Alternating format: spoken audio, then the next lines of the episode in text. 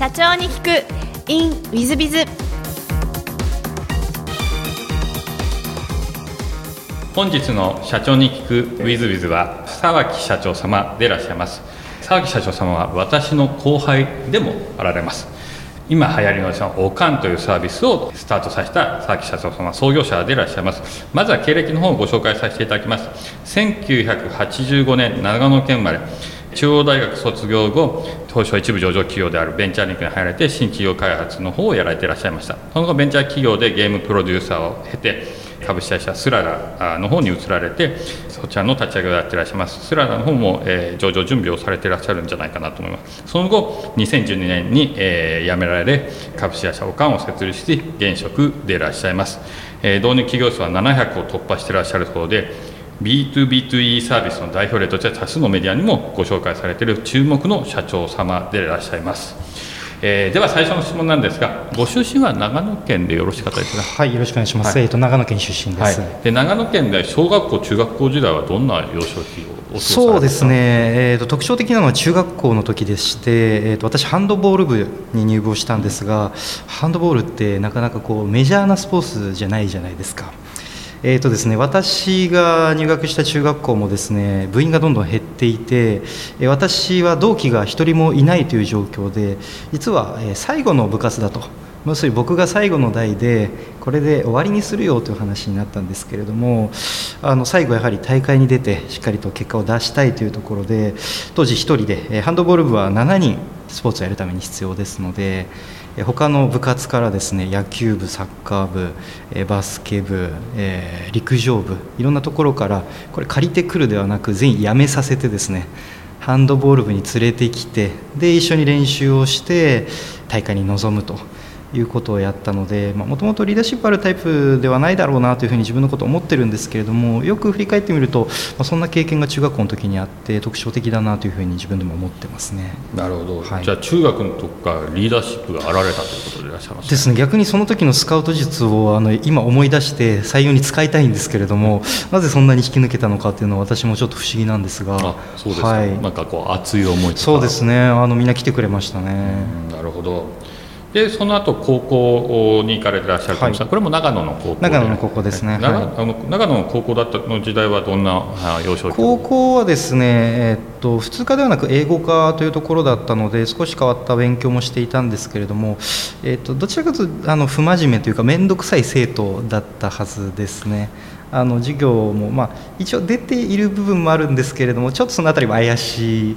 時もありつつ、まあ、ただあのテストとかしっかりやるべきところはやってあのうまくこうバランスを取るみたいなところがありましたね。それ多分後ほども大学もあると思うんですけど大学も結構似たような感じですね、面倒くさいっていうのはあの先生と揉めたとかそういうのはあれいやえっ、ー、と悪いことはしないんですけれどもあのまっとうに何でも言うことを聞く感じではなかったかもしれないですね。はい。まああの要領よくというかずる賢くみたいなところはあったかもしれないですね。そうでいらっしゃいますか。で大学あの中央大学を選ばれたりします、はい、この中央大学を選んだ理由というのは何からあるんですか？えーとですね、まあ、それなりに入れそうでで私はあの長野の出身なので、えーと、あまり都心に行きたくなかったんですよね。で当時まあ一定レベル以上でメインキャンパスがえー、多摩というか、えー、緑豊かなエリアにあるのが、えー、中央大学というところであのすごいあの意識低い選択方法なんですけれどもそれで行きましたね。なるほど、はい。長野はどちらのご出身？長野の、えっと、諏訪の地域の茅野市というところになります。なるほど、はい、そうすると茅野に似た多摩を選んだそうですね。あの実際住み心地はすごく良かったですね。はい大学時代はあのどんなことをして過ごされましたえー、っと2つあって1つは、えー、っとサークルを自分で立ち上げて、まあ、要するに人間関係を学ぶじゃないですけれどもやはり、まあ、メンバーを募って一緒に活動するということをやっていました。もう一つは徐々に徐々に大学ぐらいから将来こう自分が授業を作る仕組みを作るみたいなことに興味を持ち始めていたので、えー、っと大学とは別のダブルスクールという形で会計の勉強を専門学校でしていました。はいその後は、えー、私のお出身のベンチャーに入られるわけですが、はい。はい、会計士を目指そうとは思わなかったんですえーと、最初はですね、まあ、会計の勉強で税理士の勉強してたんですね、まあ、税理士の観点から経営に携わるみたいなことを考えていた部分もあったんですがやはり自分でやりたいという思いの方がもともと部活も自分でとかサークルも自分でみたいなところがあったので、まあ、そういった観点から事業会社というところを前提に就活してましたね。なるほどそのベンチャーリンクを選んだ理由というのは最終的にはどういう理由だったんですか、はい、あのもともとその大学の時から将来仕組みを作るということを考えていたんですけれども、まあ、仕組みって政治でやるかビジネスでやるかの中のビジネスだと思っていてで世界的にあのうまく広がっている仕組みの一つがフランチャイズだというふうに思っていたんですよね。で当時ベンチャーリンクはこのフランチャイズにおいては非常に力がある伸びているというところでしたので、まあ、それにすごく興味を持って入社をしたというところが理由ですね。もともとリーダーシップがあれて割と仕組み仕組みというお話が出てくるんで、はい、割とあの頭のいいベンチャーリンクの私の後輩たちや先輩たちと比べると頭のいい珍しいタイプということでいらっしゃいますね。なるほど。でベンチャーリンクでは、えーと、何年ぐらいいらっしゃったんですか？ベンチャーリンク実は1年で、はい、辞めております。えー、何かこう勉強になったことなんていやえっとですねあのちょあれですけどもかなりこう濃い時間というか、え時間的にも長い時間を過ごしていたので圧倒的にまあ同じ学年年代の、えっと、新卒の別の会社の同期よりは成長したなという実感はあるんですけれども何よりあのすごく良かったのが本当にあの他の会社他の仕事でも通用するような仕事の仕方みたいな部分ですよね。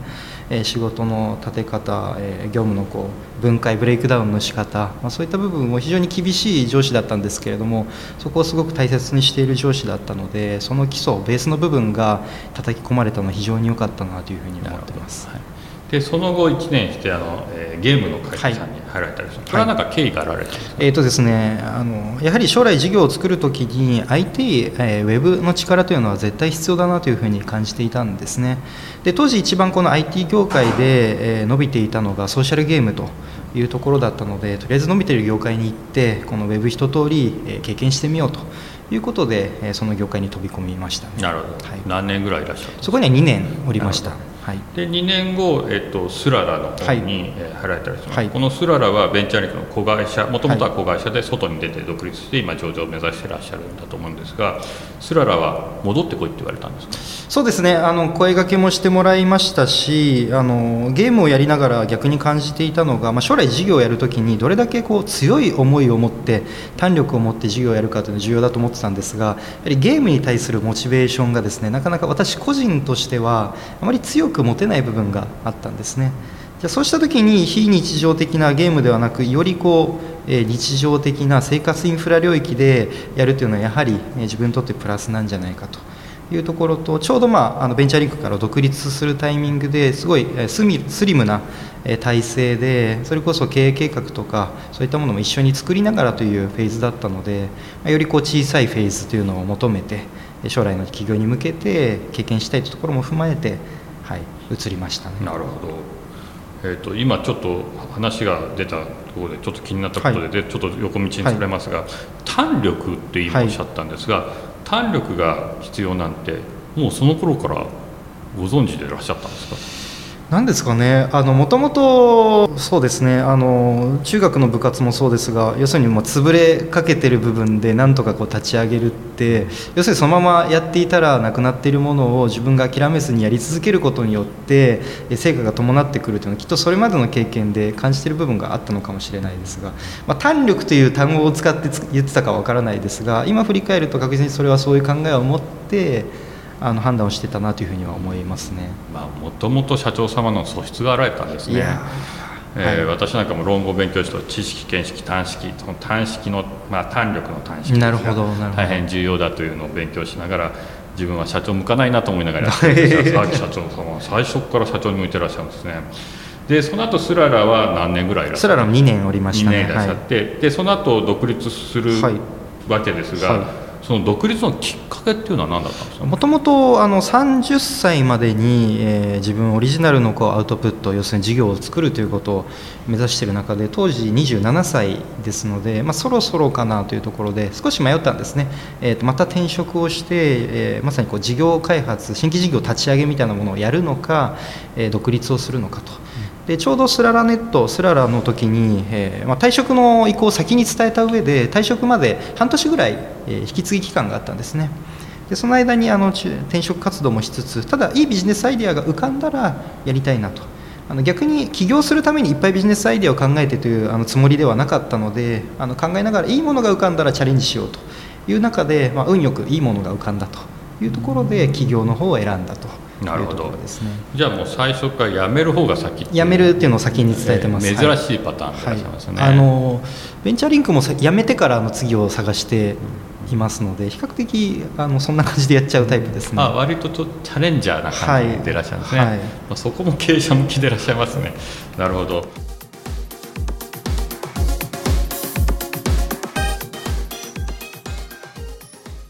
3分コンサルティングウィズビズが社長の悩みを解決。本日の3分コンサルティングは R 社様。本業は印刷業で年商12億。すごいですね。印刷業で年商12億は。しかしこの20年近く年商は下がり続けています。最盛期には25億円ほどあったのですが90年代の話だそうです。すごいですね。私は現在52歳で3代目になります。祖父父ともにもう他界して、いらっしゃるそうです、えー、こういう右肩下がりの状況ですが何か新しい取り組み収益の柱を作らなければだめだと思っているのですがいまだその一歩を踏み出すことができておりません。3年ほど前に介護ビジネス小規模デイサービス事業を取り組もうとしたこともあるのですがその際介護保険制度の法改正が迫っていて介護をやっている試合の会社が今は取り組む時期じゃないよと言われ辞めたことがございます。余談ですがウィズの会員にもなっております。会員になって2年くらいでしょうか。えー、毎週膨大なメルマが来ますね、えー、結構読まずに捨ててるんですがたまに面白いタイトルでメルが来ることがあって先日のそのでクリックするとフランチャイズビジネスの紹介でした。その時は白髪染め専門店が紹介されてました。ありがとうございます。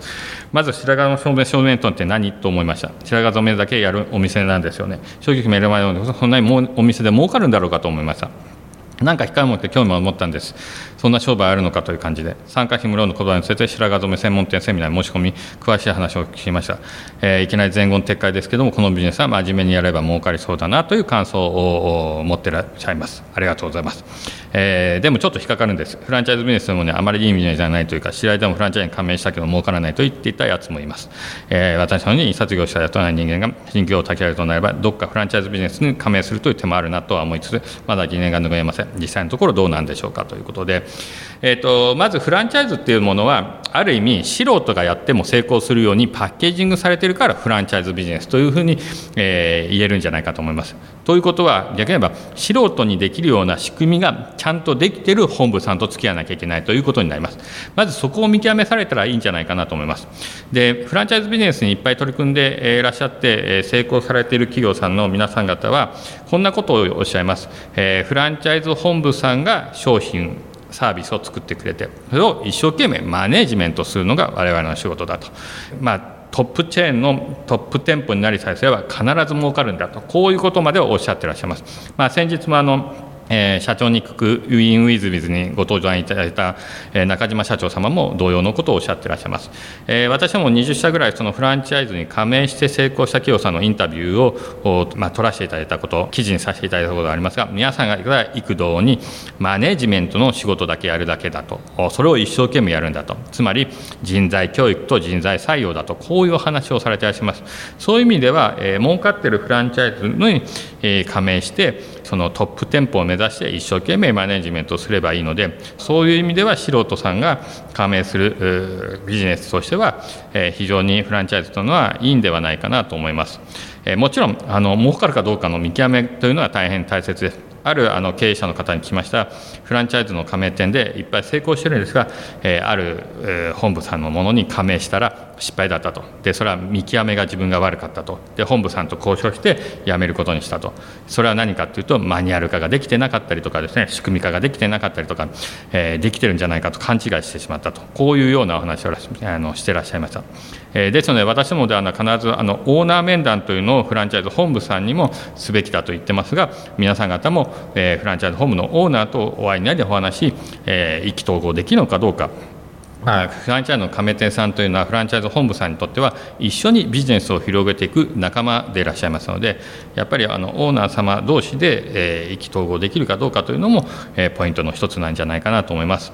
えーまあ、いろんなフランチャイズ、えー、もありますので、えー、ぜひいろんなとに、えー、ご参加いただいてこの本部ならいけるんじゃないかというのを見つけ出されたらいいんじゃないかなと思います。ちょっと余談ですが、えー、私なんかは、まあ、介護のデイサービスやるんだから介護のフランチャイズを3社ぐらい見た方がいいんじゃないかとか、えー、今だと流行っているのが放課後等デイサービスという障害者を放課後は預かるサービスが大変儲かってらっしゃいますがそれも3社ぐらいフランチャイズ本部を見てから選ばれた方がいいんじゃないかという話をよくさせていただいてます。ぜひいろいろ見ていただいてこの本部とは一緒にやれるなこの本部は仕組みはできてるなこの本部はチェーンストア理論とか分かってるななんてことを思いながらご加盟されたらいいんじゃないかなと思います、まあ、素人さんが初めてやるビジネスっていうのはフランチャイズからが実を言うと一番簡単なんじゃないかと思ってますのでぜひご検討いただければと思います。もし何かご相談ございましたら、ウィズムまでお問い合わせいただければと思っております。本日の3分コンサルティングはここまで。